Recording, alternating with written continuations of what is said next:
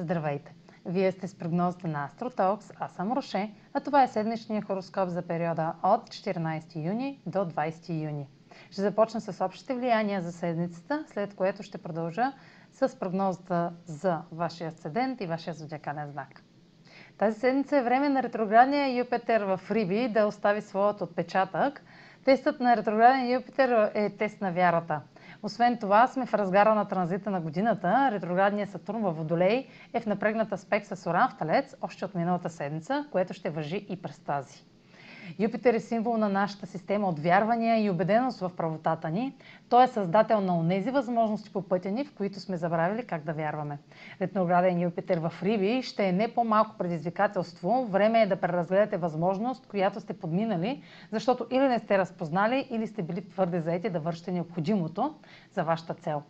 Може да усетите какво сте пропуснали, като обърнете внимание на случващото се от 14 май до сега и през целия юли, юни и юли, дори да не ви изглежда толкова значимо на момента.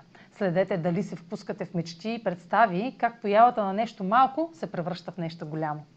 След, дали ще може да се осъществи още в началото на 2022 година, когато Юпитер отново ще е в Риби, ще зависи от вложената вяра и стремежите, които осъществявате сега.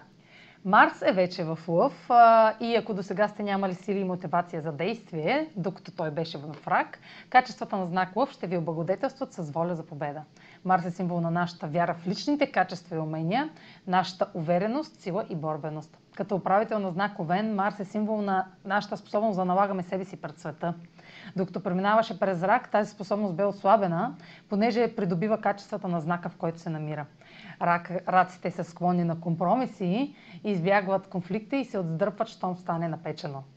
А, на Марс в Лъв няма да позволи да отделяме време за такива мисли. Вместо това ще помогне да видим точно тези ситуации, в които е добре да влагаме сила и енергия.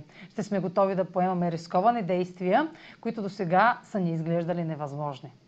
А сега проследете прогнозата за вашия асцендент и вашия зодиакален знак. Седмична прогноза за асцендент Везни и за зодия Везни.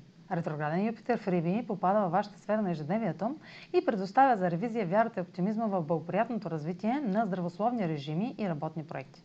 Проследете каква подкрепа получавате от 14 май насам, както и през юни и юли, като дните около 21 май, 3 и 23 юни са с особено значение за нещо, което има потенциал за развитие напред и през 22 година. Марс в Лъв засилва активността във вашата социална сфера, като през следващите седмици ще споделяте умения с приятели или група. Ще се наложи да ограничите удоволствията, тъй като се налага да се съобразявате с правила и условия свързани с деца, занаят, творчески проект, докато изпитвате нужда да се освободите от чужд контрол. Това е за тази седмица. Може да последвате канала ми в YouTube, за да не пропускате видеята, които правя, да ме слушате в Spotify, да ме следите в Instagram, в Facebook, а за онлайн консултации с мен може да посетите сайта astrotalks.online, където ще намерите услугите, които предлагам, както и контакти за връзка с мен. Чао! Успешна седмица!